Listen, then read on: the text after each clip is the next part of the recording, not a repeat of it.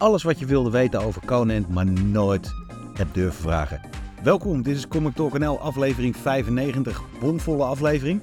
Tegenover me niemand minder dan de Medaar. Ja, en tegenover eh, mij niemand minder dan de legendarische Jeroen. Jongens, welkom, welkom. Aflevering 95. Down. En 5 to go. Ja. Nou, we hebben vorige week al uitgelegd wat we, wat we precies gaan doen. Gaan we het einde van de uitzending misschien nog een keer doen? Of misschien niet? Wachten we tot volgende week. Want deze is echt stamp, stamp, maar dan ook stampvol. Ja, want Jeroen 2 heeft weer een prachtige Nederlandstalige niet te missen ja, rubriek, zou ik het bijna kunnen noemen. Want hij eh, bespreekt, zoals de afgelopen keren, meerdere Nederlandstalige titels. Dan eh, doen wij een deep dive. En geen deep dive, dit is, wordt gewoon een, eh, een dive naar de Titanic. Dit keer wel in een goede submarine. Eh, over Conan. En naar aanleiding waarom we dat eigenlijk doen, is dat deze week het allereerste Conan boekje van Titan is uitgekomen. En daarover straks meer. Ik ben heel benieuwd wat jij ervan vond als vervent fan. En Medaar gaat nog iets speciaals doen.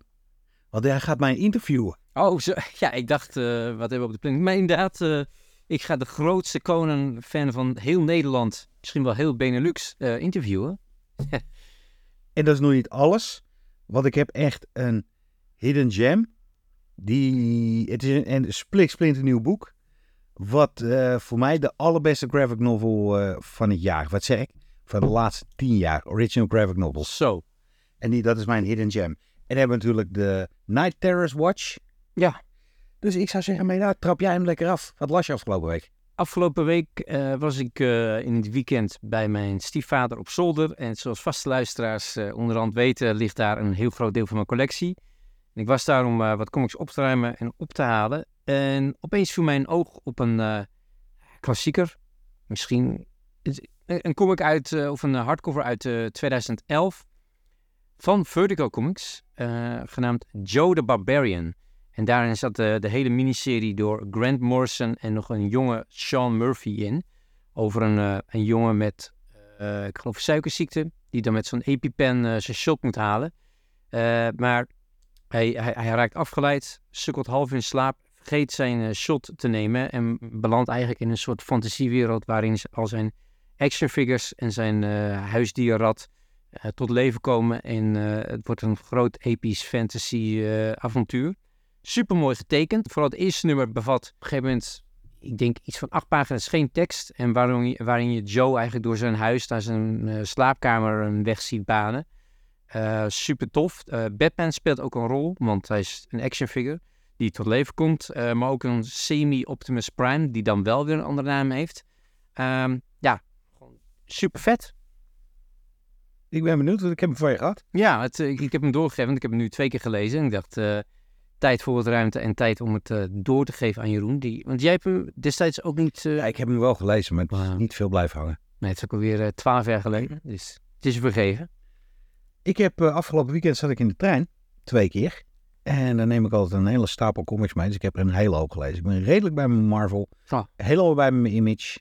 En eigenlijk mijn Independence voor het grootste gedeelte ook. Maar ja, toen werd het weer toen, eh, gisteren waren nieuwe comics erop. Dus ja, dan eh, loop je weer achter. Het is zo'n eh, zo'n ding. Maar eh, ik heb drie comics uitgezocht waar ik het meest van genoten heb.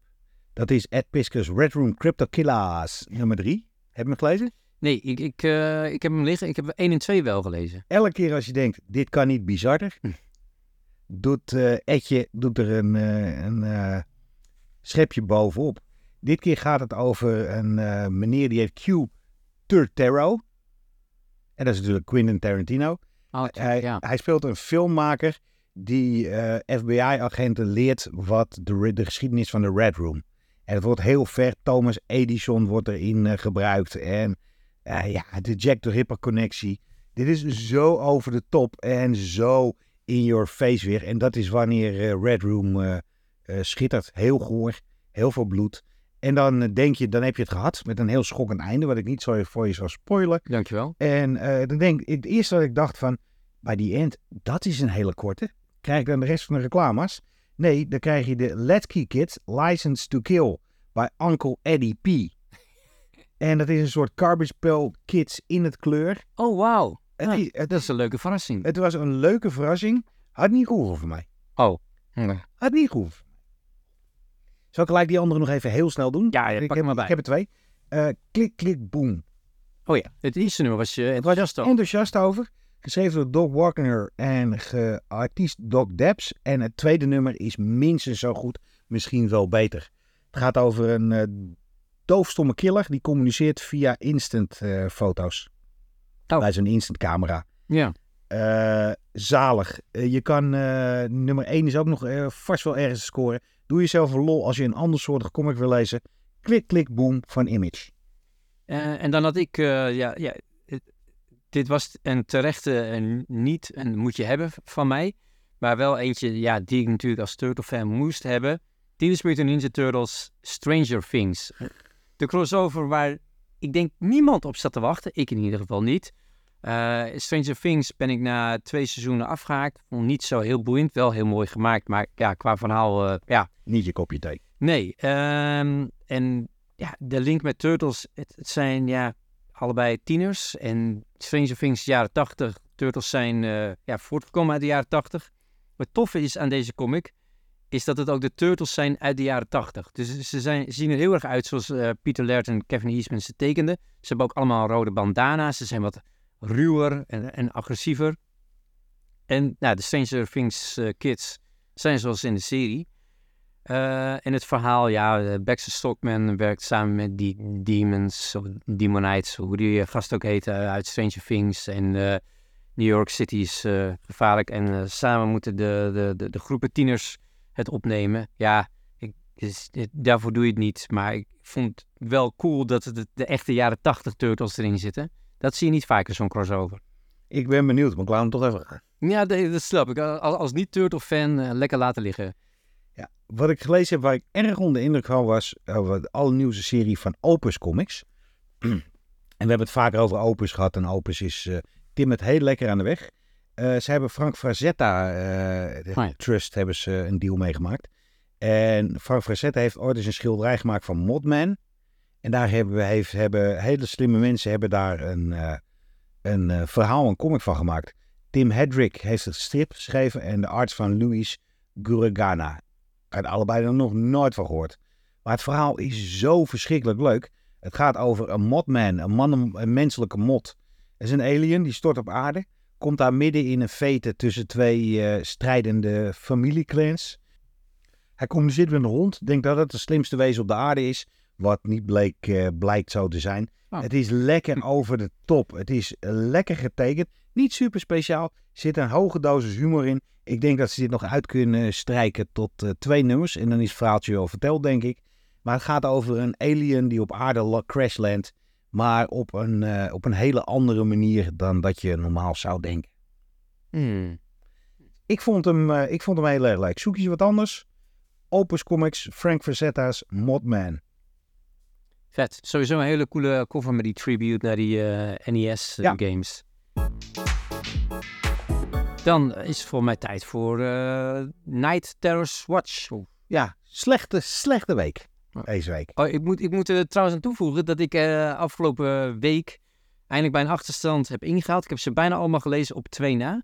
Dus ik, ik kan eigenlijk een beetje meepraten. Oké, en vond je mijn, dat ik zei, niet heel bijzonder? Tijd- Nightwing in Titans? Eh Titans heb ik nog niet gelezen. Nightwing eh, vond ik wel oké. Ja, het was gewoon een nachtmerrie scenario voor Nightwing. Dat hij wordt opgepakt eh, in, in de gevangenis belandt en geen idee heeft waarom. Maar hij wordt wel naar behandeld. Het, is ook mijn nachtmerrie. Jongen, jongen, jongen. Dus misschien ben jij Nightwing wel in. Ja, misschien wel. Ja, deze week eh, zag de release van vijf nieuwe delen. Eh, Night Terror's Ravager, Night Terror's Black Adam, Night Terror's Poison Ivy, Night Terror's Joker en Night Terror's Batman. Allebei eh, deel 1 zijn eh, drie weken geleden zijn Ja, verschenen. dat heb ik allemaal gelezen. En oké, dan ga ik je nu Night Ter- Terror's Ravager. Het- nou, oké, die dat is de enige die ik niet heb gelezen. Dus eh, vertel. Mis je helemaal niks mee. Oké. Echt, Jammer. karakter eigenlijk niks mee. En het, het rare is met dit, ze eindigen allemaal op hetzelfde manier, want ze worden wakker. En dat geeft, geeft een beetje suf. Dat is dus het hele, ja, dat is de hele eiereden. Maar ze worden niet op een bijzondere manier wakker. Is- Nee, ze worden wakker gemaakt. Eh, ja, de ene keer gewoon bijzondere pillen, en weet ik het allemaal. Black Adam, laat maar liggen. Ja, ik vond het eerste deel vond ik echt geen zak aan. Nee, Poison Ivy. Ik was heel erg enthousiast over het eerste deel. Ik ook. Ja, dat vond ik een van de betere. En het tweede deel had ik zoiets van... eh, het is standaard. En weer het moment dat je denkt van... Ja, oké, en nu? Was het allemaal slecht? Nee. Night Terror, The Joker. Dat is eh, de hidden gem bij allemaal. Als je één serie moet lezen van Night Terrors... dan is het The Joker.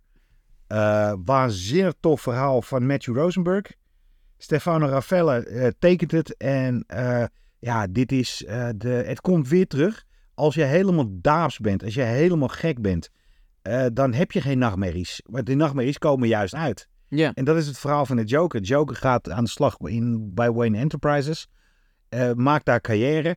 En eh, in plaats van andere, andere boekjes eh, waarin iedereen wakker wordt en doorgaat, gebeurt het hier ook, maar op een manier dat ik dacht van ja, zo de Joker. Fantastische comic. De beste van de één serie, de Joker. Ga het lezen. Oké. Dan kwam Batman. En die comic is geschreven door Joshua Williamson. Dat is de grote architect van Night Terrors. En getekend door Gilliam Marsh. De, Franse de Spaanse tekenaar van onderhand Carmen. En hij heeft Batman heeft hij ook gedaan. Ja, en die Joker-serie met Ja. eh, James Tinian. De man kan tekenen. Maar Absoluut. de man kan de stukjes minder inkten. Ja, hij vond het hij inkt zijn eigen werk.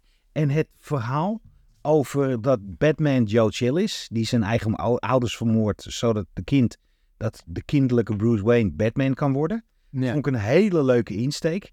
En dat wordt hier goed, wordt hier heel goed uitgediept. Ah, oké. En op een nachtmerrie manier. Ik vond het goed.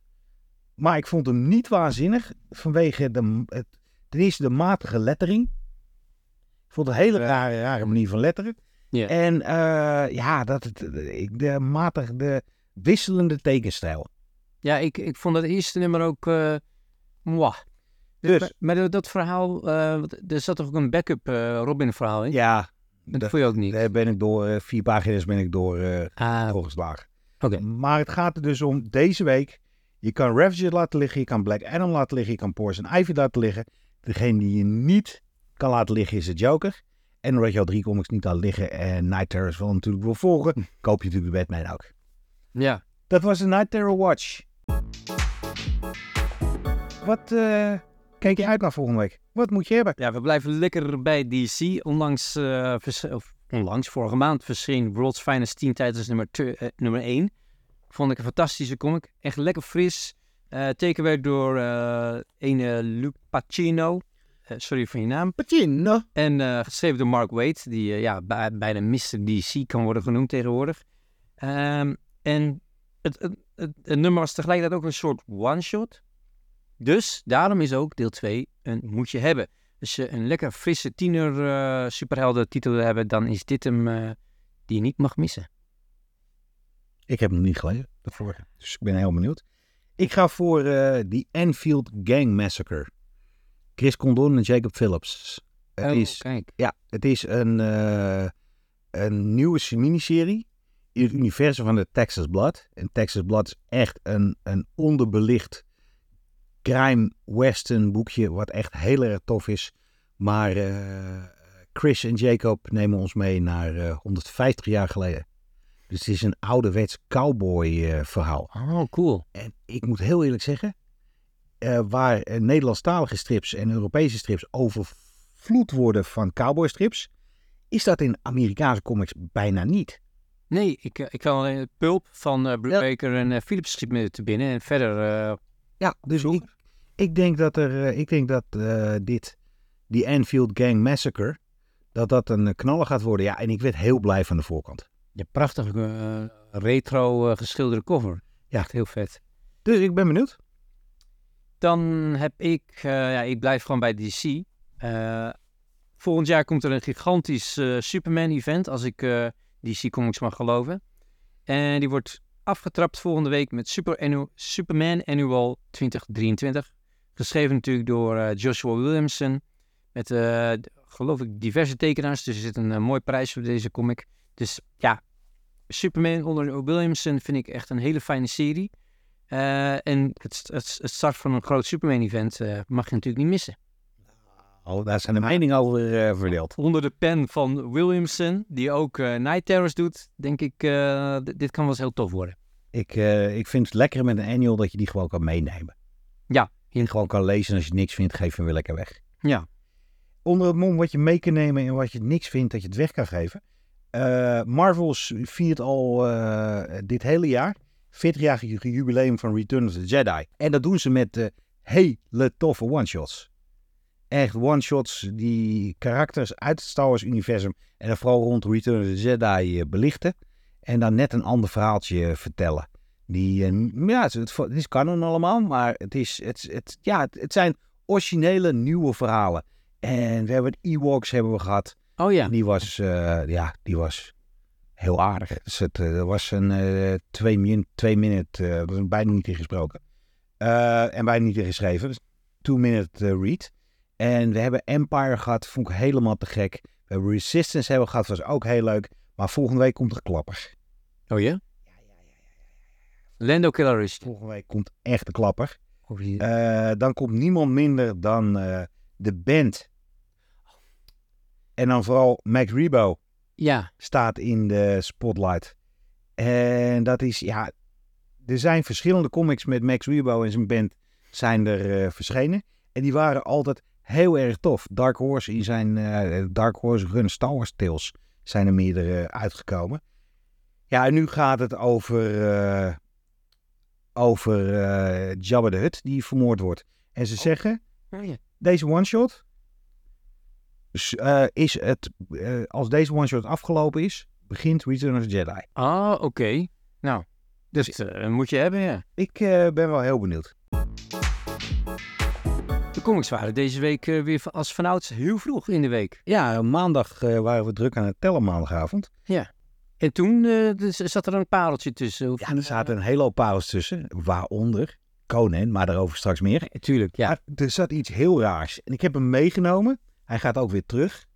Dit is een, dit is een comic met een protective perforated cover. Removal instructions on the back. Die draaide ik om. Easily remove this CWS protective micro perforated cover. En dan komt er een heel ding dat je een scheurtje erin moet maken. En dan kan je hem heel rustig kan je hem, eh, weghalen. En dan kan je daarmee eh, blijft het voorkantje blijft eh, mint. Oké. Dus op zich wel mooi. Scan to watch is helpful video. ik ben een zakker. Ik heb het gewoon gedaan. En dit is gewoon een reclameuiting. Oh, echt? Ja, want dit, wat? dit over nieuwe, nieuwe bags.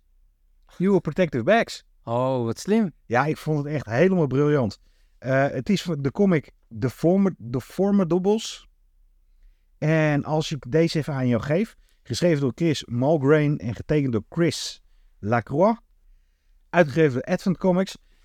En als ik deze comic nu aan jou geef en je bladert hem even door heel snel, aan welke tekenaar denk je dan? Niet alleen op de Eh. voorkant kijken. Oh, ja, aan de voorkant zou ik de- denken John Byrne, ook aan de... Correct. Dit is een John Byrne kloon. Ja, En helemaal niet onverdienstelijk overigens ook. nou, een beetje spaarzaam met de achtergronden, maar het is, het is John Byrne. Ja, toch? Of, eh, of niet echt, maar het is wel iemand die eh, fan is van zijn eh, werk, ja. Wauw. Hoe zou je het vinden als Lacroix eh, de X-Men gaat tekenen? Erg retro. Ik, Ja, wat ja, gek. het is, ja, het is, eh, als het een beetje een makkelijke jongen is, dan hebben we eindelijk weer een makkelijke John Byrne. Ja, nou in ieder geval, eh, ik had hem niet, niet van de Formidables had ik gehoord. Nu wel, door een hele leuke manier van eh, marketing. Ja, heel tof.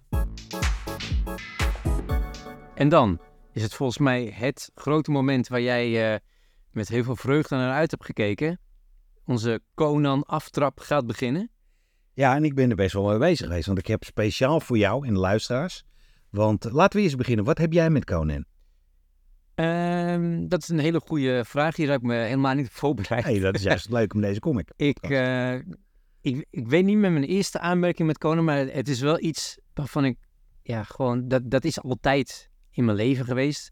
Of tenminste, ik- ik weet van het bestaan af. Ik heb eh, ooit die eerste film met Schwarzenegger gezien. Toen was ik best verrast eh, dat zijn ouders werden onthoofd in de eerste vijf minuten. Ik dacht van, oh, dit is wel wat anders dan eh, je normale barbarenfilm. En met de bad guy, dat was gewoon Darth Vader, hè? Ja, ja, ja. En, en dat hij ook eh, ja, een, een vrouw ontmoet in een hutje, voor mij een heks, en dan hop gelijk seks ermee heeft. Ik dacht, voor mij keek ik het ooit op een zaterdagochtend. Ik dacht, van, nou, dit is wel... Kon dat ook? ja, dat is he- heel apart. En voor mij een van de eerste Conan comics die ik eh, las, was eh, die door Brian Wood en eh, Becky Cloonan. Dus ik denk inmiddels 10, 15 jaar Ga ik je straks allemaal vertellen. ja, en, want ja, die comics, het, het sprak me eerlijk gezegd nooit zo heel erg aan. Maar ik dacht, Becky Cloonan en Brian Wood, dat, ja, daar wil ik alles van. En ik vond het leuk, want eigenlijk vind ik Sword of Sorcery, het genre, vind ik heel tof. Die Dungeons and Dragons eh, animatieserie uit de jaren 80 vind ik heel tof. Maar op de een of andere manier ben ik nooit heel erg in de Conan comics gaan eh, beland. Ik heb natuurlijk wel wat meer gelezen dan die, maar eh, ja, ik, ik heb er niet heel veel mee. En dan, Ik heb dus heel veel met Conan. ja, Echt heel veel. vertel. En nee, dat ga ik straks vertellen. Oké. Want ik ga jullie eerst meenemen. Nathan's Comic College doe ik eventjes anders. Want eh, ik, ga, ik heb een verhaaltje geschreven over de geschiedenis van Conan the Barbarian als comics. Kijk. Dus Robert E. Howard bedacht Conan the Barbarian in 1934 als held van verschillende pulp novels. De eerste keer dat Conan in een strip verscheen was echter pas in 1952. Queen of the Black Coast, daar ga je veel over horen in deze podcast, werd door de, voor de Mexicaanse antologie-serie Cuentes de Abueleto bewerkt. Sorry voor mijn Mexicaans, Spaans. Opvallend was hier dat Conan blond haar had in plaats van zwart. Huh. Eh, nadat, ik dit, nadat ik dit las, lang leven wiki, staat dit eh, heel hoog op mijn, eh, op mijn To Must Own pagina.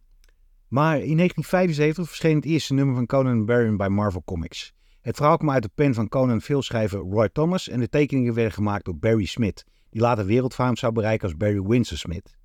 Smith was verantwoordelijk voor de meeste art in nummers 1 tot 25. En ik moet heel eerlijk zeggen, ik ben nooit een groot Barry Windsor Smith fan geweest. Ik vond hem eh, altijd, het is een solide vakman. Ja. En de eerste keer dat ik eh, de Barry Windsor Smith, de geroemde Red Nail saga en eh beg- begin Conan onder ogen, ik vond het een beetje, een beetje, een beetje te veel lijken op, op een parodie van Jack Kirby.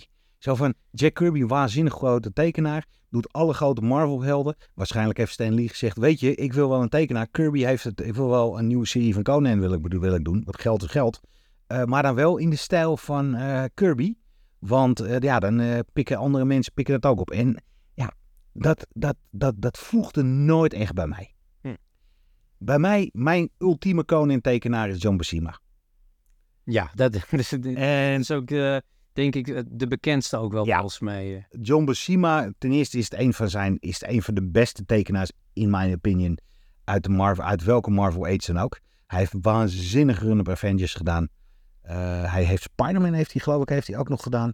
Eh, hij heeft Thor, heeft hij meerdere Thunderstrike. Hij heeft hele, hele toffe dingen gedaan. En hij was altijd, hij is ook degene die de Marvel Hero Pose heeft ontwikkeld. Zo een één been naar voren, ander been naar, of andere, eh, andere hand naar achter. Zo van heel stoer, klaar om te vechten. Ja, zo, ja. Check elke Conan eh, strip die hij heeft getekend, of welke Avengers strip, en je herkent hem. Wat Buscema briljant maakte, was zijn inkster, zijn inkter, Ernie Chan. En Ernie Chan, ik heb de beste man één keer ontmoet. Dat was mijn allereerste Comic-Con eh, in Amerika. En daar zat hij een hele vriendelijke man. En ik was best, ik was best fan. En ik durfde niet naar hem toe te gaan. Ik heb hem, eh, ik heb hem geknipt. Ik heb, ik heb geknikt naar hem en hij heeft gezwaaid naar me. En ja, de man is er niet meer. Oh, Dat is een... eh, jammer. de Conan-serie werd een heel groot succes. Dus Marvel die dacht, weet je, daar kunnen we meer kunnen we uithalen voor een oud publiek. En die lanceerde Savage Sword of Conan. Een zwart-wit magazine dat vooral gericht was op de wat oudere lezer. En waar vrouwelijk schoon, naaktheid en dan vooral de borsten en bloedig geweld de belangrijkste ingrediënten waren. En laten we natuurlijk niet vergeten die onwijs toffe co- covers. Eh, wat schilderijen bijna waren van eh, Frank Facetta, Boris Vallejo en laten we Joe Jusko niet vergeten. En die serie startte in 1974 en die liep door tot 1995. Zo, 235 nummers in totaal. wauw. Dat waren best wel een, eh, ja, dat waren best wel, dat waren er best wel veel. En het toffe is, ik heb eh, de- dit jaar de grootste, duurste aankoop van oude comics ooit gedaan met Charles. Want ik heb uh, twee shortboxes met uh, 130 Savage Swords of Conan in mint conditie heb ik gekocht. Zo, hallo. Ja, en het is eigenlijk onzin, want ik heb ze al allemaal in hardcover en ik heb ze waarschijnlijk ook wel liggen. Maar deze was echt, dat moest ik gewoon hebben. Als je die ziet, je weet, je weet niet wat je ziet. Maar dat was niet genoeg, Conan. Want tussen 1980 en 1989 publiceerde Marvel 55 issues van King Conan. En King Conan ging over een volwassen kon, uh, Conan die koning, koning was. Ik, uh... Was heel leuk. Was, Busima heeft er ook in gewerkt. Ik heb de hardcover daarvan. En ja, het voelde een beetje, het voelde een beetje raar. Het voelde een beetje, een beetje onwennig. Ja, weet ik niet. Het voelt gewoon onwennig. Hm. Vond een, uh, ik ben geen groot King fan. Is, ook, is het uh, ook zonder Roy Thomas? Is dat, uh... Roy Thomas heeft een gedeelte geschreven. En ah. andere mensen ook. Hm. In de jaren 90 leek Comicland gedomineerd te worden door veel te grote pistolen en mutanten met nog grotere voeten. En dat zorgde ervoor dat de interesse voor Conan verwaterde. Marvel publiceerde nog wel een handvol miniseries, maar die wist het grote publiek eigenlijk niet te bereiken. Ik kan wel stellen, Conan stierf een zo goed als geruisloze dood. Weet je, de verschijnen, Conan is iets, als je zo lang, sinds de jaren 70, je comic en je gaat in de 90, stop je ermee. Ja, dan heb je een hele goede run heb je gehad. Ja, dat En iedereen die dacht altijd, als je op conventies kan of je zat met fans te praten online, hadden altijd zoiets van, ja, weet je, het komt ooit nog wel eens terug. De grootste verrassing was bij wie het terugkwam. Want Dark Horse wist in 2003 de licentie te bemachtigen. En uh, het bracht in eerste instantie alle digitaal geremasterde Marvel-delen in trades uit. Nou, die heb ik ook weer allemaal trouw gekocht. De kleuren waren echt fantastisch. En uh, uh, daarna gingen ze ook nieuwe Conan-verhalen uitschrijven. Tot 2017 verschenen er zes series onder de Dark Horse vlag. En de meest interessante was Conan, de allereerste serie. En die was gemaakt door Kurt Busiek en Carrie Noord. en hij gebruikte daar de verhalen van Robert E. Howard, gebruikte hij daarvan de Frost Giant's Daughter. Uh, is een, van de bekendste. En ja, Carrie Noord die tekende met een potlood, leek wel. En het was een soort, een soort dromerige stijl die zo goed bij Conan paste. Maar de meest briljante in dit was, is dat, uh, dat uh, Noord altijd een beetje pauze gunde na verschillende story arcs. En dat hij dan een one-shot deed over een jonge Conan over hoe Conan Conan werd. Nou. Dat is zo verschrikkelijk goed, omdat je ja, een hele andere kijk op Conan krijgt. John J. Mutt tekende hem en was echt waanzinnig. Een andere oogvlieger, jij had het er al even over, verscheen in 2012. Toen Brian Wood een hedendaagse adaptie schreef van de klassieke Queen of the Black Coast. En ik kan je vertellen, Queen of the Black Coast is mijn all-time favorite Conan-verhaal. Maar daarover straks meer. Marvel Comics zag natuurlijk dat Conan best wel populair was bij Dark Horse. En die dacht, hé, hey, maar uh, wij hebben hem groot gemaakt. Die zijn met, uh, met de rechthebbenden gaan praten. En uh, hebben in 2018 de rechten weer teruggekocht. En in 2019 verscheen de serie met de meest originele titel Conan the Barbarian. ja, dat was fantastisch. Want Marvel die contracteerde Jason Aaron en Mahmoud A. Asrar om te schrijven en te tekenen. En vooral Aaron was echt een schot in de roos. Want hij was, hier, hij, hij was weer degene die de rebrand en restart van Star Wars comics yeah. in, um, bij Marvel deden. En dat deed hij echt op een briljante manier door Star Wars relevant in deze tijd te maken. En dat deed hij dus ook weer met Conan. Hij deed dezelfde originaliteit en flair. En ja, dat was gewoon helemaal te gek. En na twaalf nummers stopte hij. En werd het opgenomen door Jim Sap. En Jim Sap heeft uh, ook, dit is een nieuwe schrijver van een nieuwe Conan-serie. Deed het heel erg tof maar was nooit echt, echt super baanbrekend. Uh, in de tijd verschenen er ook Seven Sword of Conan. En dat bleek, was dit keer geen magazine, maar gewoon een comic in kleur. En dook uh, de barbaren op in Battle for the Serpent Crown en the Serpent War. Om via omzwervingen ook onderdeel te worden van superheldenteam Savage Avengers. Hoe uh, keek jij naar de Savage Avengers? Want hij, hij de, Conan heeft natuurlijk altijd zijn verhaal in zijn eigen tijd. En opeens gaat hij naar het heden. De een van de leukere comics waren de zijstapjes van Conan, de What Ifs. De What Ifs dat hij uh, onderhand Spider-Man tegen, tegenkwam. En in New York van de jaren 70. En dat voelde dit ook een beetje. Terwijl het heel ver gezocht was. En ik had er heel weinig van verwacht. En op een of andere manier bleek eh, Conan samen met de Punisher en Elektra en Doctor Strange... bleek een hele goede match te zijn. Oké, nou, Nou, Marvel raakte het rechten weer kwijt. Er kwam nog een eh, King Conan-serie door eh Ashran en, of Ashar en eh, Aaron. Ja. En super tof. Kreeg een hele hoop eh, poep over zich heen. Omdat de bad girl de originele naam was van Pocahontas. Oh ja, ja. Dat hebben we ooit nog besproken. Ja, en, En toen kwam er een mea culpa. Sorry, niet bedoeld. En klaar. Heeft niks mee te maken, maar Marvel verloor daarna de rechten. Die gingen naar Titan. En die is, eh, die is deze week eh, is daar de nieuwe nummer 1 van uitgekomen. Maar voordat we daarover gaan hebben, gebeurde er in 2018 gebeurde iets heel bijzonders. Want in Europa viel Conan, de verhalen van Robert E. Howard, onder public domain. En dat betekent dus dat iedereen die verhalen mocht gebruiken. De Franse uitgever Clenat trok een blik, een blik Europese tekenaars en schrijvers open die losgingen op de boeken van Howard. En die noemen ze Conan le Gémérien, denk ik. Dat, ik vond het weer heel hoog in mijn hoofd, klonk het heel erg leuk. ja, dat klinkt eh, logisch ook. Ook in het Nederlands verschenen. En eh, de Amerikaanse uitgever uit Blaze, die dacht, hey, Marvel die verliest de rechten. En in de tussentijd kan ik mooi Conan the Barbarian rechtenvrij eh, uitgeven. En die kocht eh, de Franse rechten. Marvel en de rechthebbenden van eh, Howard, die staken daar een eh, stokje voor. Nou ja, bijna dan. Want de Blaze publiceerde vanaf 2012 de verschillende Franse series onder de noemer The Sumerian. En in het boekje heette die gewoon Conan en die heette gewoon dingen, maar als titel heette het The Sumerian. En deze werden omschreven als unrestrained, violent en sexual. Maar waren vooral mooi getekende en geschreven interpretaties van Conan. Kan ik echt iedereen aanraden. En dan nu het eerste boekje van Titan.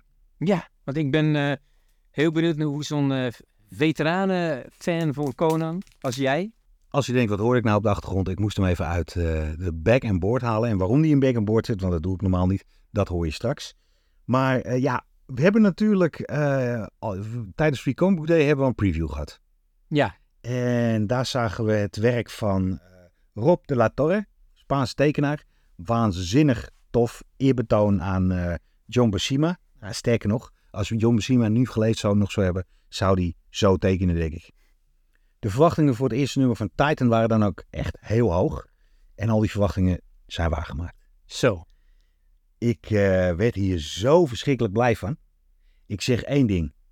Conan versus zombies. Oh, Het zijn geen zombies. Oh. Maar ik zag dat het, ja, echt helemaal te gek. Waanzinnig toffe art. Ja, ik kan me niet genoeg zeggen. Eh, Jim Sub schrijft vergeleken met zijn laatste verhalen bij Marvel, waar Conan in China was en eh, allemaal heel ver gezocht, schrijft hij weer de Conan zoals ik Conan graag zie. Jong, boos en eh, met een heel scherp zwaard en die elke knokpartij, ga, knokpartij niet uit de weg gaat. En één plaatje met zo waar een paar blote borsten. ja, ik dacht het al vaak te zien inderdaad. Ja, voor de rest eh ouderwetse Conan. Echt heel erg gaaf. Grote, grote gevechten zitten erin. Een mooie splashpage. Ja, dit smaakt naar meer. Ik kan niet wachten tot eh, deel 2 komt. Waar het niet dat deel 2, als deel 2 uitkomt, ik net op vakantie ben. Dus eh, ja, Conan the Barbarian bij Titan. En eh, nu al een schot in de roos. Ik heb alleen één gripe Nou, als je het boekje open doet, dan krijg je eerst een, een page met alle belangrijke mensen. Eh, de president eh, en de editor-in-chief en EVP en de editor van Heroic Signatures, de baas van eh, de licentie van Howard. nou, En hebben we Titan Comics, daar zit David Leitch ook in, die hebben we ook voor de podcast ooit geïnterviewd. En iedereen de direct distributie richten als jij informatie wil hebben. Newsstand distribution, advertising, sales, sales, een website. Maar er staat niet in wie het boekje gemaakt heeft.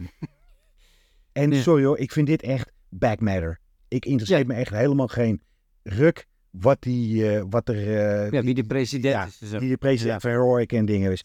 Eh, ja, dat is de enige dingen. Het is de enige gripe. En voor de liefhebbers, een wagonlading aan covers. We hebben de Dan Panosian is nummer 1. De Roberto de la Torre is nummer 2. Starly Arkham Lau is nummer 3. Patch Surder heeft echt een hele toffe tribute gedaan aan het eerste nummer van Barry Windsor Smith. Oh, cool. Eh, dan hebben Mike Mignola heeft een cover gedaan. Zo. Eh Ian Geist heeft een cover gedaan. Een map van Hiboria. eh wraparound cover. En Blank Sketch cover. Een movie novel foil variant. Zo, dat is een mond vol. Maar die is deze week niet uitgekomen. Oh. En dan zijn er nog incentives met Virgin covers en JLE covers. En ja, echt Chris Jones. Oh, die heb ik wel weten te scoren. Dat was de Diamond Exclusive. Dat was de San Diego Comic Con. eh, de, de Gaslamp District. Wat Ja, ik in was al, eh, eh, zit. Ik was al benieuwd hoeveel eh, variants je hebt gescoord. Veel te veel. Ah, oké, ja. Het is De uitzondering op de regel. Yep. Normaal doe je niet zoveel Nee. de variants. Nee, maar dit was dus in het kort. En ik heb vast wat overgeslagen. Maar dit was Conan the Barbarian in Vogelvlucht. Ja. Nou, dan eh, begin ik gelijk. eh, want je hebt verteld wat Conan is, wie het is, eh, hoe het is in comics. maar niet waarom jij fan bent. Dus waarom Conan en waarom niet een, een andere held of persoon? Heel flauw, waarom niet? Nee, weet je, Conan, Conan heeft, heeft iets magisch. Ik ben opgegroeid met comics, Nederlandse comics van Tarzan. En dat vond ik, vond ik een stoere vent. Eh, strijd tegen onrecht, dat was een hele... Het was, het, het was een, een held, een superheld. En waar in de jaren 70 en 80 waren, en ook wel na 77, 80 vooral, waren helden clean cut. Die Ja. waren echt heel erg makkelijk. En ik weet nog wel de allereerste Conan eh, die ik las. Daar komen we straks over. 1986 was dat. Eh, die, wa- die was echt... Wauw. Wat is dit? Dit is gewoon een man die gewoon met een, met een zwaard een kop eraf hakt. Eh, het die avonturen, de avonturen waren groots. Het waren echt... Normaal zag je dat soort dingen alleen op televisie. Eh en Conan is geen held, maar ook geen schurk. Die, Ja, die dubbelheid vind ik nog steeds super aantrekkelijk eh, in Comic Comics. En dat hij zich laat, hij is een oermens. En hij laat zich leiden door basisinstincten. En dat zorgt voor heel vaak voor zalige hersenloze ontspanning. Maar van tijd tot tijd zit er ook waanzinnig veel diepgang zit erin. oké. Eh, je, je stipte hem net al even aan, maar ik wil natuurlijk weten, wat was jouw eerste Conan comic uit 1986? Dat was nummer 189 met de meest iconische John Buscema cover ever. Een stijgerend paard, wat Buscema ook waanzinnig paarden kon tekenen. Met Conan met een hele grote bijl erop. En het bijzondere hiervan was, weet je waar ik deze comic gekocht heb? Nee? Op het station in Den Helder. Wauw. Eh, Zo. ik werkte, eh, ik weet eigenlijk nog ineens meer eh, waar ik werkte toen. Maar ik was dus elke morgen, was ik, eh, haalde ik een krantje of haalde ik een tijdschrift om dan in een trein eh, te zitten. En eh, opeens zag ik daar, en het heeft een hele rode voorkant. En dat, ik had zoiets van, wauw, wat is dit? En ik pakte het eruit. En dat was de allereerste Amerikaanse comic die ik kocht.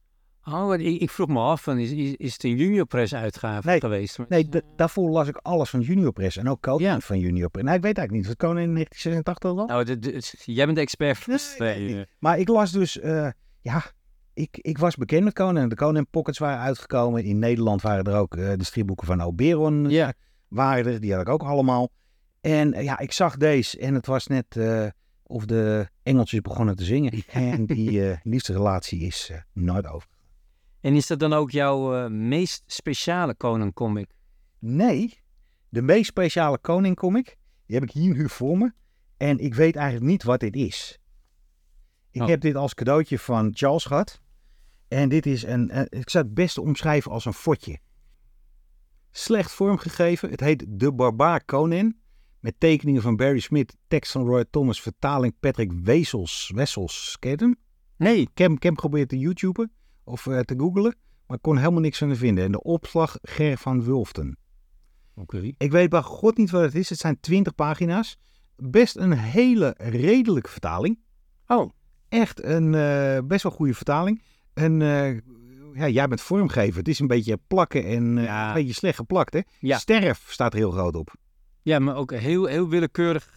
ja, nee, dit, dit is een, eh, een mooie vraag voor een, eh, een Ger Apeldoorn of een Olaf Bemer, eh, wat dit is. Ja, het is, er staat hier pep toe, pep toe, pep toe, pep toe. Ja, de zijkant. Ik heb geen idee wat het is, maar ik vind het wel, dit, dit is wel super. Ik, heb deze nog no- ik had deze nog nooit gezien. Nee. En ja, ik, dit is toch wel mijn, mijn, mijn prize possession. Ik weet god niet wat die waard is. Of wat waard is. De vertaling van het eerste nummer, toch? Van Ja. Marvel. Ja. Ja. Maar op een manier dat je denkt van ja, is dit een, eh, een voorbeeldje wat kon? Of, ik heb geen idee. Ik zou bijna denken een soort proefdruk, want er staat ook geen prijsje op. Er staat ook een uitgeverij op. En, en dat ook. Het is eh, een, een, een, groot mysterie. Als iemand eh, weet hoe en wat, slijt in DM's of ja, drop het ergens. Heel raar. Heel vreemd. Ehm, dan ben ik benieuwd. Ik, ik heb zelf wel wat Conan gelezen, maar ik- ja, niet veel. Ehm, hoe ziet volgens jou een goed Conan-verhaal eruit? Heel simpel. Zwaarden, monsters, schaars geklede vrouwen en een better than bad bad guy. Oké. Dat, dat, dat, dat klinkt eh, wel een beetje alsof iedereen dat kan schrijven. Nee, beslist niet. Want kijk, als jij het, het briljante met Conan is, is dat er dus 200 plus eh, nummers van eh, de Conan Bar- Barbarian zijn gemaakt. Hm. 250 plus nummers van Seven Sword of Conan. Dat het steeds andere verhalen waren. Ja. En ze hebben adapties van Howard hebben ze gedaan. Maar ze hebben ook nieuwe verhalen. Roy Thomas heeft het overgrote gedeelte geschreven. En die weet elke keer weer met een originele insteek te komen. Maar in de basis blijft het zwaarde, monsters, scha- scha- schaars geklede vrouwen en hele slechte bad guys. Zo. Eh, ja, ik heb hier... eh, Spider-Man heeft bijvoorbeeld de Clone Saga. Dat eh, wordt door de meeste fans wel gezien als een, een dieptepunt. Een onleesbaar punt zelfs. Heeft Conan ook zo'n periode gehad in comics? Nou, ik moest slikken bij Conan 2099 van Marvel. Oh, wauw. En alles wat in de jaren 90 werd uitgegeven, vergeet ik ook het liefst. Dat Savage Avengers werd aangekondigd, was, dacht ik, nou, dit gaat hem niet worden. Dit, weet je, dit is zo ver gezocht. Maar het bleek achteraf op een of andere manier wel heel goed te passen. En binnen Marvel, naast de, de Aaron-serie van eh, Conan, is dit misschien wel een van de betere Conan-series. En dat kwam vooral vanwege de interactie met bijvoorbeeld Dr. Doom en Conan. Ja, dat, dat zie ik wel werken. Die was echt fantastisch. Ja. Zo. ehm, en, en hoe verhoudt eh, Conan zich tot andere barbaren? Want er zijn natuurlijk eh, vele rip-offs. En ook, volgens mij heeft Robert E. Howard ook Kul. Ja. Is Kul ook een barbaar? Of? Nou, daar ga ik straks nog over hebben. Ik ga Ah. straks nog wat over Robert E. Howard vertellen. Maar, maar hoe, hoe verhoudt hij zich tot andere barbaren? Wat maakt Co- Conan de barbaar een unieke barbaar? Heb jij... Barbaar. ja, Heb jij eh, Highlander gezien? ja, ja eh, de eerste drie films en de tv's. wat zei je bij Highlander? There can be only one. Exact. En dat is ook bij Conan zo. Het is een hele aardige Pretenders to the Crown. Barbaric was een, met de pratende bijl. Oh ja. Was Ja. een, eh, vorig jaar Dead Dealer. Doet het ook heel leuk. De Frank Frazetta Opus eh, comic. Maar ze voelen allemaal wel aan als Conan Light. Dat zijn boekjes die vooral eh zwaarde zwaargeklede vrouwen en bad guys eh, doen. ja. En daar zit heel weinig diepgang in. En als jij alle Conans leest, dan weet jij de beweegredenen van Conan. En dat hebben die andere boekjes niet. Dus eh, de kracht om heel oppervlakkig te zijn en ook heel diep te zijn. Daarvoor is Conan Conan. Eh, wat zijn de beweegredenen van Conan? Ja, die ga ik niet, nu niet uitleggen. Zijn, ouders- zijn ouders zijn vermoord. Hij is verstoten eh, van zijn, eh, van zijn clan. Hij de, gaat de hele wereld gaat hij rond. Zijn eh, lief van zijn leven wordt vermoord. En dat zijn allemaal dingen die, die je in de rest van de comics ook terug ziet komen.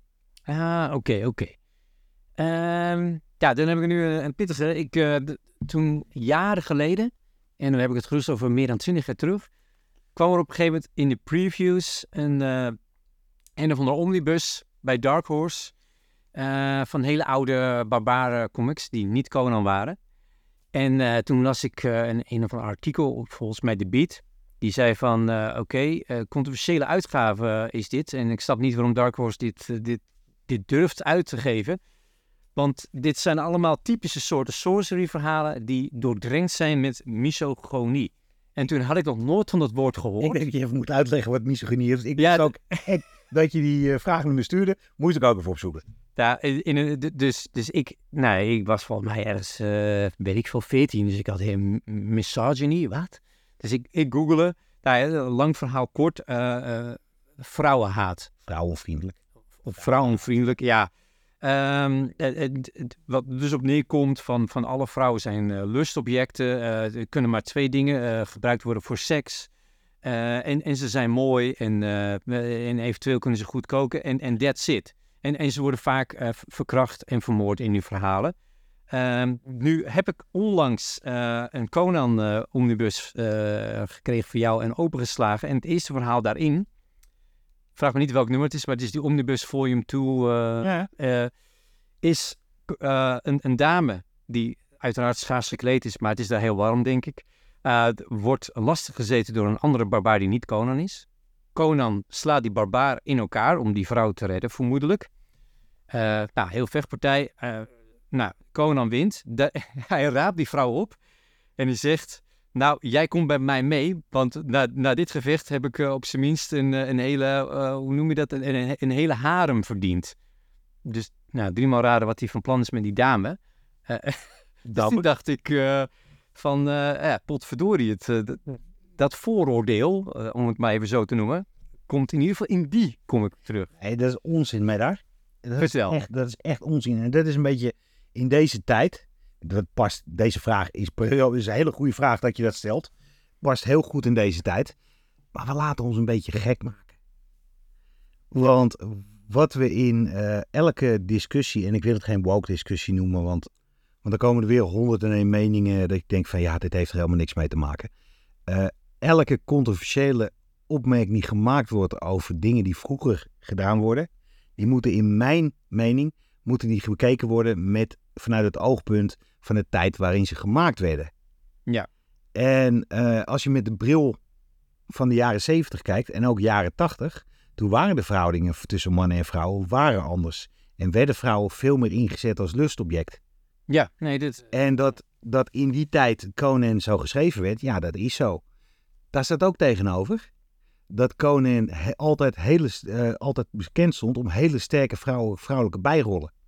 oké. Van zijn liefde van zijn leven Bellet, eh, Red Sonja, Oh ja, ja, dat moeten we niet vergeten. Dark Agnes. Allemaal eh, kick-ass vrouwen die eh, schaars gekleed waren. Maar beslist niet de volgzame, onnozele typjes die je te- in die tijd op televisie en comics zag. Dus ja, is het misogynie? Ik denk als je die oude comics met de moderne bril van nu kijkt, dan kan je daar wat van vinden. Alleen zeg ik, ja, kijk het, bekijk het in tijdsbeeld. En dan valt het hartstikke mee. Want eh, hieruit begrijp ik wel dat de comics van nu moderner geschreven zijn, dus dat de vrouwen minder als lustobject worden ingezet. Ja, maar laten we ook heel eerlijk zijn. De vrouw wordt gewoon als lustobject wordt neergezet. In Nieuwe Conan staat ook weer een vrouw met ontblote borsten die eh, vol bewondering naar Conan zit te kijken. Maar daar staat tegenover, eh, nu ook weer in de Titan-serie, is echt weer, en wordt er een nieuw karakter eh, wordt er, geïntroduceerd. Vrouwelijk, echt kick-ass. Ah, Oké, oké. Een powervrouw, ja. Dus, dus, dus het is een beetje, het, het hoort er een beetje bij. En ik denk toch dat bij mensen die zich daar druk over maken, zijn vaak niet de mensen die comics lezen. Nee, ten eerste- helemaal geen Conan. en, al, en helemaal geen Conan. Dus, eh, maar desalniettemin, ik moest wel heel erg na gaan denken. Want al Marvel heeft eh, al die comics, hebben ze in omnibus hebben ze, Ja. hebben ze uitge- uitgebracht. En ja, daar kan best wel eens nog een, eh, daar kan best wel een staartje zitten. Nu Titan dit ook doet. En eh, dat er eh, de woke mob ineens begint te roepen van ja, maar dit kan echt niet. Er wordt Conan gecanceld. Kun je één ding vertellen? Als dat gebeurt, dan ga ik helemaal los. Dus waarschuw je. Ja, ik, ik weet nog wel dat op een gegeven moment las ik een interview met een maker. Het zou kunnen zijn dat Becky Cloonan was. Eh, en, en, en, en dat zij opmerkte van, ja oké, dit is een heleboel eh, commentaar over de outfit van Red Sonja. Want die is schaars gekleed. Maar ze heeft altijd nog meer kleding dan Conan.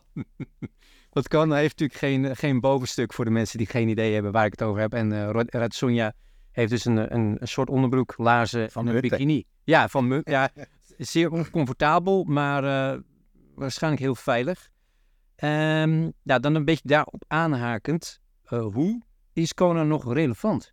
De relevantie van Conan en elke andere comic die gelanceerd wordt, die hangt of staat bij de goede artiesten en schrijvers. Ja. Die een nieuwe of bijna nieuwe verhalen toevoegen aan het rijke verleden van Conan. Eh, nu dat Conan in eh, Conan Barbarian 1 van Titans tegen, eh, tegen zombie-achtige wezens vecht, had ik niet eerder gezien in Conan. Dus dan ben je relevant volgens mij. Als je weet Ja. te vernieuwen en toch je, de roots vast blijft houden. En er gebeurt het eigenlijk ook wel eens dat, uh, dat, dat er Conan-verhalen komen die een soort, uh, ja, hoe zeg je dat, uh, metafoor zijn voor wat er in de huidige maatschappij begint, speelt? Nee, maar zo zijn er ook bijna geen Spider-Man-verhalen. Of zijn er bijna oh. niks meer. Nee, ja, Spider-Man en X-Men vind ik wel. Nee, ja, weet je, nee, nee. Weet je, comics, tuurlijk, worden geïnspireerd. Ja. Worden in comics, je zou heel, heel, heel dingen kunnen, heel, heel ver kunnen denken. En dat doe ik niet, niet mee, maar omdat je het vraagt, doe ik dat nu wel. uh, Robert E. Howard heeft, uh, Hiboria heeft die, uh, heeft die ontworpen. En Conan komt uit Samaria. En daar is hij weggetrapt. En toen is hij gaan reizen. Dus Conan was de eerste vluchteling. Ja. ja. Dus dan zou je kunnen denken, ja, ja. geef die commentaar op. Nee joh, dat is gewoon leuke comics. Nou, oké, oké. Ehm, nou, ik denk de vraag die iedereen nu wilt weten van jou, uh, die nog geen Conan is natuurlijk. Wat is volgens jou de gateway naar Conan? Stel je bent een, een, een, persoon in 2023, je hebt bijna of geen Conan comics gelezen. Waar kan je het beste beginnen en waarom? Dat is heel moeilijk en heel makkelijk. Je kan namelijk elke Conan arc kan je een comic oppakken en dan kan je beginnen met lezen. Want er spelen wel dingen in van vroeger komen erin mee, maar het gaat gewoon over een sterk, sterk avonturenverhaal. Ik heb uh, drie arcs heb uitgezocht. Of twee arcs in één boekje. Het eerste boekje, als je wil beginnen, moet je deze week naar je comiczaak gaan en Conan the Barbarian van Titan kopen. En een beter begin is er niet. Dan uh, Queens of the Black Coast. En de, als jij gewoon hele toffe comics uh, wil lezen, John Buscema, Ernie Chan, Roy Thomas, die hebben een verhaal geschreven waarin Conan piraat wordt. Tegen, tegen wil en dank. En daar ontmoet hij een uh, piratenvrouw, Bellet. En een stuk of 10, 20 afleveringen zie je die relatie groeien. En dan gebeurt er iets heel dramatisch, maar echt heel dramatisch, waardoor Conan zijn hele leven op zijn kop staat. En dit was voor mij de meest menselijke Conan the Barbarian ever. Zeg jij van, nee, weet je, uh, die John Buscema, die trekt toch echt niet. Becky Cloonan en uh, meneer Wood, die hebben een een versie daarvan geschreven voor Dark Horse. En trade paperbacks van, als je ze nog kan vinden. Ja, die was ook erg indrukwekkend. En die was meer letterlijk in de vorm van heel erg geschreven als Robert E. Howard hem had geschreven. Dus meer dichtelijk misschien. Ja. En dan, ik heb het net al gehad, Kurt Busiek, die heeft Young Conan gedaan. Is onder Conan Chronicles is er ook een compleet trade paperback van verschenen. Ook heel moeilijk te krijgen. Fantastisch. En uh, allebei epische avonturen met dramatische plotwending. En die allemaal laten zien waarom Conan de Conan van nu is. Red Sonja, wat vind je daarvan dan? Eh. En waarom? Nou, ik weet niet. Ik, uh, de, de Marvel-serie van Red Sonja. Ik heb vorige week in previews, heb vorige maand in de previews, heb ik de dikke omnibus uh, gedaan. Frank Thorne heeft hem voor het grootste deel geschreven. En die las ik in het Nederlands en die vond ik wel te gek. Het is een beetje Conan Light. En ja, Dynamite heeft het overgenomen. En Dynamite, het enige waarop Dynamite verkoopt, is uh, Effable Covers. Dus uh, use your imagination, uh, waar dingen mooie vrouwen, grote borsten. Als je dan over misogynie praat, dan kan dat er. Maar de, het allerlaatste, Tunk Rumbeck, heeft, de, is de nieuwe schrijfster. En die wees het eerste nummer, vorige maand uitgekomen, wist me erg te verrassen. Als afsluiter, wat voor persoon was Robert E. Howard? Daar ben ik ook in gedoken. Zijn de I staat voor Irvin trouwens. Hij werd op 22 januari 1906 geboren in Texas en daar groeide hij ook op. Uh, hij wilde altijd al schrijver worden. Hij was gek van boksen en gek van drinken. In 1934 uh, uh, creëerde hij voor Weird Tales, dat is een pulp magazine, Conan the Barbarian. Hij was toen 23 jaar oud. Uh, het meest bijzondere van de carrière van Howard is dat hij een shared universe, de Hipporian Age, voor hem, met Red Sonja erin, met de uh, Conan, met Kul, met uh, eigenlijk Solomon Kane.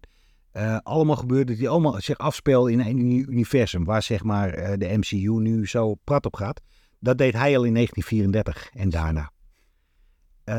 maar lang van zijn succes heeft hij niet kunnen genieten, want op 30-jarige leeftijd pleegde hij zelfmoord. Oh. En redelijk dramatisch en ook redelijk over de top. Uh, hij hoorde dat zijn moeder in een coma was geraakt, dat ze daar niet meer zou uitkomen. En hij was zo daar zo over de pies van, dat hij naar zijn auto liep, een pistool pakte, tegen zijn hoofd aan zette en afdrukte. En werd zijn moeder vervolgens ooit nog wakker? Of? Nou, de, dat zou een hele mooie film zijn. Maar Ja. het is, nee, dat is, die is eh, volgens mij overleden. Zo. Ook, eh, ja, het was geen eh Conan the Barbarian meneer, dus hij was een beetje... Nee, hij, er wordt heel erg gepra- gepraat die mental illness had. Ja, dat, Zielig. extra frank was het dat na zijn sterven de losse Conan-verhalen voor de eerste keer werden gebundeld. En een groot succes was. En 90 jaar later en nog steeds comics, games, films en televisieseries eh, verschijnen. En dat Conan een naam is die niet meer weg te denken is uit de popculture. Dan eh, is het nu tijd voor iets compleet anders. Drie Nederlandstalige niet te missen, die allemaal wat met elkaar te maken hebben. Jeroen 2, take it away. Ik heb een tijdje geleden een mooie stapel met strips gekregen van Jeroen 1. En een van de boeken die als eerste wel mijn, eh, mijn interesse wekte was de biografie over Edgar P. Jacobs. Eh, het heet De Doemdromer. En eh, ik ben het dus ook eh, snel gaan lezen. En eh, terwijl ik het las, stripbiografie, dacht ik... hé, hey, ik heb nog meer boeken over stripauteurs in de kast staan. Strips, graphic novels... Dus misschien is het leuk om er een aantal te bespreken en daar een, ja, één aflevering aan te wijden. Dus dat ga ik nu ook doen. Ik heb er een soort top 3 van gemaakt. Op nummertje 3 staat dan toch wel de Doemdromer. En ik ja, ga zo meteen uitleggen waarom dat is. Um, de biografie De Doemdromer is uh, geschreven door uh, François Rivière en um, getekend door Philippe Wurm. Hij heeft het getekend in de klare lijn. En, om om de, de, de stijl van Edgar P. Jacobs te evenaren. ik moet zeggen dat dat er ook echt wel waanzinnig goed uitziet. Dat was ook wel een van de redenen waarom ik het heel graag wilde lezen en wilde zien. het is op een heel groot formaat ook afgedrukt. En het telt volgens mij iets van 140 pagina's. Um, ja, 140 pagina's. het ziet er echt waanzinnig goed uit. Um, en wat ik uh, ook wel mooi vind aan dit boek is dat het uh, ja, wel uh, de verschillende fases van het leven van Edgar P. Jacobs beschrijft. voor wie er nog niet zo bekend mee is, hij is ja, voornamelijk bekend als de, de, de bedenker, schrijver en tekenaar van de, de stripreeks Blake Mortimer. Maar hij heeft Hergé natuurlijk ook een tijd geassisteerd bij de avonturen van Kuifje. Wat ik niet wist was uh, dat hij uh, eigenlijk operazanger was. Dat dat hetgeen was wat hij het meest ambieerde.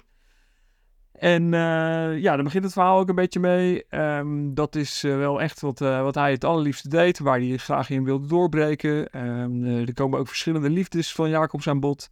en ja, hij werkt ook als reclametekenaar. Maar je merkt wel echt dat hij dat er een beetje bij doet. Dat is niet het belangrijkste. het zingen, dat is wel wat hij het allermooiste vindt uiteindelijk rolt hij er toch een beetje in en uh, maakt hij voor het blad Bravo uh, een verhaal van uh, Flash Gordon af. omdat dat vanwege de oorlog ehm, stil kwam komen te liggen. En, en later maakte hij natuurlijk ook de U-straal. ja, wat een beetje wordt gezien als een soort van voorstudie op Black Mortimer. En vooral de U-straal heeft destijds bij Hergé dan weer veel interesse gewekt. En Hergé vroeg hem uiteindelijk om mee te helpen aan kuifjeverhalen. Wat Jacobs uiteindelijk ook wel heeft uh, gestimuleerd om later zijn eigen verhalen te gaan schrijven en publiceren. Waar ik een beetje aan moest wennen bij dit boek is dat het um, ja, echt wel flarden zijn. Dus het is wel mooi opgedeeld in, in fases, dus in, in hoofdstukken. Zoals ik dat net al een beetje zei, de, de, de hoofdstukken opera zingen, liefdes, uh, Hergé-tijdperk is allemaal mooi opgedeeld. Maar binnen die hoofdstukken uh, zijn het eigenlijk uh, voornamelijk um, ja, één of twee pagina's die een dag of een, een moment in die periode beschrijven. Waardoor het heel erg van de hak op de tak gaat steeds. En ik ook het gevoel heb dat ik dingen mis. Ehm, en dat er soms best wel ja, makkelijk over iets wordt heen gesprongen. Uh, bijvoorbeeld ook de frictie die tussen Jacobs en Hergé ontstaat. voornamelijk omdat Hergé hem niet de credits wil geven. ja, daar wordt eigenlijk heel weinig aandacht aan besteed. Een beetje frustratie vanuit Jacobs zit er wel in, maar dat, daar houdt het dan een beetje bij op. Dat vind ik jammer. daar had wel wat meer diepgang in gemogen. Um, maar alles wat wordt verteld is super interessant. Het tekenwerk vind ik echt heel erg gaaf. de, de, de stijl van uh, van Jacobs zit daar zeker, zit er, ja, die herken je daarin. die zit daar zeker in. En ook de manier waarop Jacobs tot zijn verhalen en zijn ideeën kwam, die worden ook mooi visueel uitgebeeld. En dat, vind ik echt, echt wel heel mooi in het boek. Ehm, maar ja, daarom dus in mijn top 3 op nummertje 3. Omdat ja, de storytelling voor mij soms wel een beetje beter had gemogen. En dan gaan we nu naar nummer twee. Want uh, ja, ik heb hem wel eens besproken op, op Instagram. Ik weet dat er heel veel ehm, haters en, en volgens mij ook wel een beetje liefhebbers van zijn. maar dat gaat natuurlijk over het boek Het Beest is Los van Mark Verhagen. je zou dat ook als een biografie kunnen zien. Um, maar um, ja, wat Mark Verhagen heeft gedaan in, in, in, in een mooie mooi getekende graphic novel. Best wel dik boek van, uh, denk ook wel dik 200 pagina's. Uh, waarin uh, alles met potlood is getekend. gaat dit vooral over de, ja, de eerste jaren waarin ja, hij een ingewikkeld liefdes liefdesrelatie heeft. Ingewikkeld liefdesleven. waarin hij um, bij de studie van de steen terechtkomt. En um, ja, dat uh, de, de relatie met Van der Steen en ook met Paul Geerts uh, blijkbaar niet uh, geweldig was. En ehm, ja, ik denk dat hij om, om zichzelf een beetje in te dekken, ook bij de erven van der Steen en eh, misschien nog wel bij Paul Geerts, die natuurlijk ook gewoon nog leeft, heeft hij veel, ja, veel namen, eigenlijk alle, alle karakters, alle mensen die echt bestaan, heeft hij een ja, soort van uh, Suske en of Donald Duck-achtige naam gegeven. Um, zo heet uh, Willy van der Steen bijvoorbeeld Jeff Kalk van Kalksteen. En um, heet Paul Geerts Hub Hop. en zij Suske Wiske Ink en Pinken. maar ja, goed, je haalt er natuurlijk duidelijk uit over wie het gaat. En nou, zowel Van der Steen, Paul Geerts en ook andere mensen komen er niet echt best vanaf. En dat is misschien waar de meeste haat bij eh, veel mensen ook wel eh, vandaan komt. Eh, er wordt wel direct gewezen naar personen, naast dat het wel wordt opgetekend alsof het fictie is. Er zit natuurlijk ook wel veel fictie in, want het gaat soms echt alle kanten op. En ja, tegen het absurdistische aan, wat ik juist wel heel erg gaaf vind. Ehm, en ja, je moet zelf maar een beetje kijken wat, wat je daar dan van denkt dat er waar is. als je dat al belangrijk vindt om te weten. Ehm, dus ja, het is wel een, het is een, een, een, een mooi fantasieverhaal. Ik, ik zie het een beetje als een boek waarin uh, Mark Verhagen een creatieve draai heeft gegeven aan, uh, ja, aan zijn eigen geschiedenis. Um, en uh, natuurlijk zitten er weer wat signaaltjes in. Want als je een hele goede vriend van Willy van der Steen was geweest, dan had je hem denk ik niet zo opgetekend. maar um, er is gewoon wel een heel mooi boek uitgekomen, wat lekker wegleest, wat... Um, ja, sappig is, ehm, interessant. En uh, ja, wat er dan wel of niet waar van is, dat maakt mij eigenlijk niet zo heel veel uit. Uh, ik eh, vind het eigenlijk wel gewoon uh, echt heel mooi geworden. En dit is slechts deel 1. Er komt nog meer aan. op het boek staat overigens niet dat het deel 1 is. Maar je, ja, je merkt wel dat aan het eind van het boek is nog niet alles verteld. En hij heeft inmiddels ook aangekondigd, volgens mij ook zelfs een preview gepubliceerd van deel 2. Uh, waar dat dan precies over gaat, dat weet ik nog niet. Um, welke periode of uh, hoe lang die periode dan is die hij daarin beschrijft. Maar ik ben wel heel erg benieuwd naar. En dan uh, is het nu tijd voor nummertje 1, de Nederlandstalige niet te missen. En het is een boek van alweer drie jaar geleden. Ik kan me nog herinneren dat ik het in de zomervakantie, ja, volgens mij in de middag uitlas. En ik heb het over het boek Het Verhaal van de Goscinis, de geboorte van een Gallier. En je raadt vast al over wie dit boek dan gaat. het gaat natuurlijk over René Goscinny, uh, voornamelijk bekend als de tekenaar van Asterix. Uh, maar hij schreef natuurlijk ook best wel veel verhalen, uh, zelfs nog meer verhalen dan voor Asterix, voor Lucky Luke, voor Morris destijds.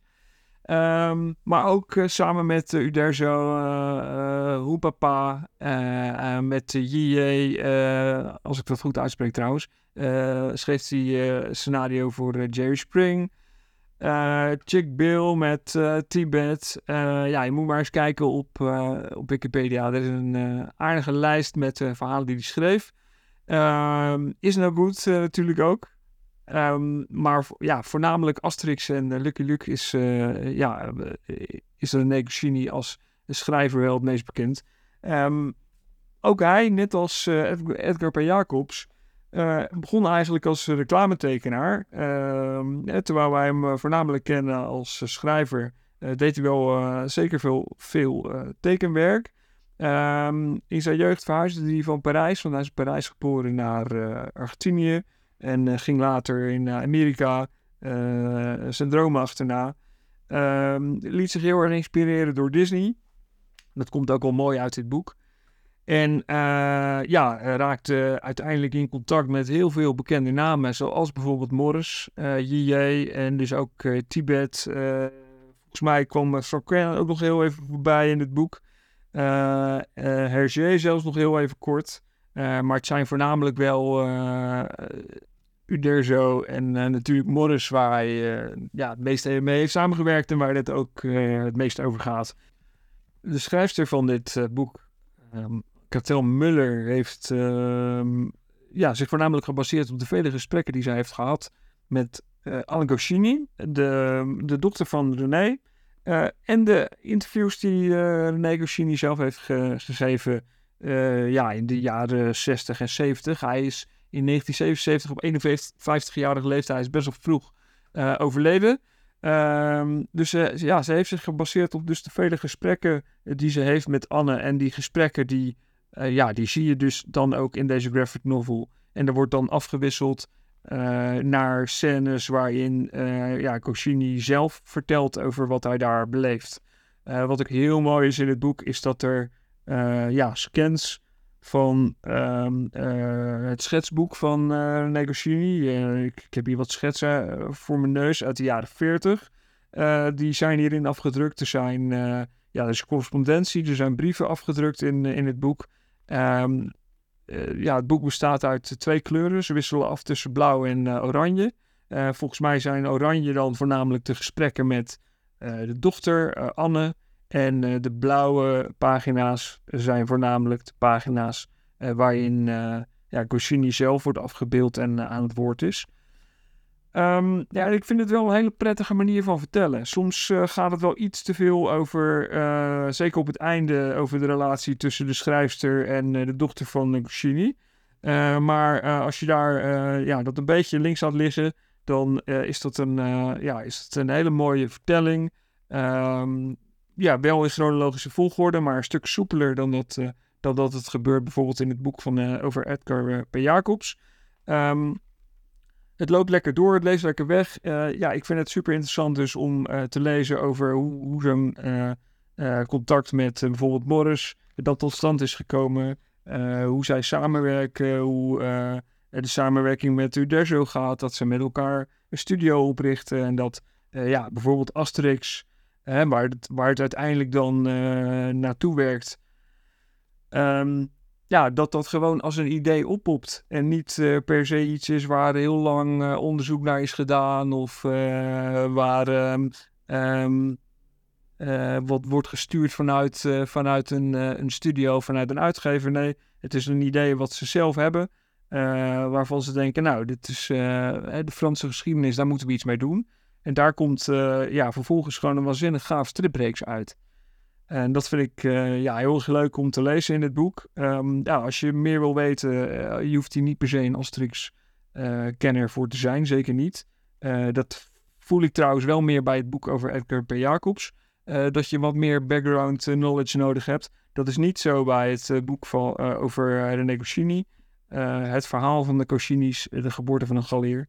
Um, nou, als je geïnteresseerd bent in uh, hoe, hoe is het leven van zo'n scenarist nou uh, gegaan, dan uh, raad ik je dit boek van harte aan. Het is mooi geschreven, mooi getekend en het leest lekker snel weg. Um, nou, dit was mijn Nederlandstalige niet te missen. Drie stripbiografieën. Um, mocht je nog tips hebben over andere biografieën, want er zijn natuurlijk nog veel meer over stripmakers of scenaristen, uh, ja, laat ons weten in de comments uh, bij uh, Comic Talk NL of bij Striplezer, mijn eigen Instagram-account. Ik ben heel erg benieuwd en misschien dat ik hier over een paar maanden nog eens een keer een andere aflevering aan wijd, waarin ik weer drie boeken ga bespreken. dit was het voor nu. jullie horen mij weer over twee weken. Doei! Dankjewel Jeroen 2. Jeroen 1 het is uh, jouw uh, beurt deze week voor een hele bijzondere Hidden Gem. Als ik nog niet genoeg gepraat had. Nou, sorry, maar het is dus echt jouw beurt. Ja, en ik heb eh, een graphic novel. En ik durf te wedden dat dit de mooiste en beste graphic novel is, standalone graphic novel, die je dit jaar gaat lezen of misschien wel van de laatste tien jaar. Dat is, Deze is fantastisch. Het is Last on His Feet, Jack Johnson in the Battle of the Century. Weet je wie Jack Johnson is? Eh, ik, ik denk als eerst die, die soort van singer-songwriter, maar... Hey, eh, hey. Eh, Jack Johnson was een bokser. En het was de eerste Afro-American die kampioen werd. Ah. En in, begin jaren, in begin jaren van 1900 eh, gebruikten de boxers in Amerika de colored line. En dat betekende dat ze een titel nooit zouden verdedigen tegen iemand van, van kleur. Oh, zo, oké. Eh, Raar. Jack Jo- ja, weet je, in 1900, die waren ze niet zo ver als we nu zijn. Nee. Eh, Jack Johnson wist dat op een of andere manier wist hij toch om te, om te draaien. Hele goede bokser. Eh, hele sterke bokser. Grote kerel. En eh, die, werd, die werd kampioen. In een tijd, hij werd gehaat door elke blanke bokliefhebber. En er werd een, een tegenstander voor hem uitgezocht. uitgezocht. Jim Jeffries. En Jim Jeffries was vroeg, vroeger kampioen geweest. En die kwam uit retirement om de titel af te halen van, eh, van Jack Johnson. Dat gebeurde in 1910 in een speciaal opgezet stadion eh, in Reno, Nevada. En dit is het verhaal daarvan. En het mooie hiermee is, ik kocht dit omdat ten eerste de cover, dat sprak me echt zo verschrikkelijk aan. Ik zag het bij American Book Center. En eh, de cover sprak mij zo aan, dat ik denk, die moet ik hebben. Ik bladerde erin en ik was flabbergasted. Het mooie hiermee is dat het niet het verhaal vertelt van het gevecht. Het gevecht duurt elke keer drie, vier pagina's. En daarna komt er een flashback of een flash forward. Het komt hoe hij, eh, eh, zijn jeugd komt erin voorbij. Racisme komt er heel erg in voorbij. Het gaat over sportsmanship, hoe hij met vrouwen omgaat, hoe hij met geld omgaat. Bleek helemaal niet zo'n aardige, aardige vent te zijn. Het is getekend door Yusuf Daoudi. Geen idee. Ja, ik had ook niet. Eh, hij heeft eh, Monk heeft hij, eh, heeft hij, eh, geïllustreerd. Ik weet niet wat Monk is, maar het staat op de achterkant. Hm. En hij doet heel veel voor advertisings, ad- advertising firm. Het bijzondere is, hij is geschreven door Adrian Mateka. Dat is een, een, een dichter. Oh, zo. En hij was laureate bij Indiana. Hij heeft de Big Smoke heeft hij geschreven. Verschillende grote prijzen gewonnen. Dit is zijn eerste comic. En hij heeft de comic als een, als een dichtbundel heeft hij, eh, heeft hij benaderd. Dus eh, het verhaal wordt in verschillende stijlen wordt het, eh, verteld. In tekstpieces, in hele heftige kleuren, in silhouetten, in gewoon comicpagina's. En hij weet een, een, een boksronde. De boksrondes duurden trouwens vroeger 48 rondes. Ja, daar was je een dagje mee, eh, daar was je een dagje mee zoek.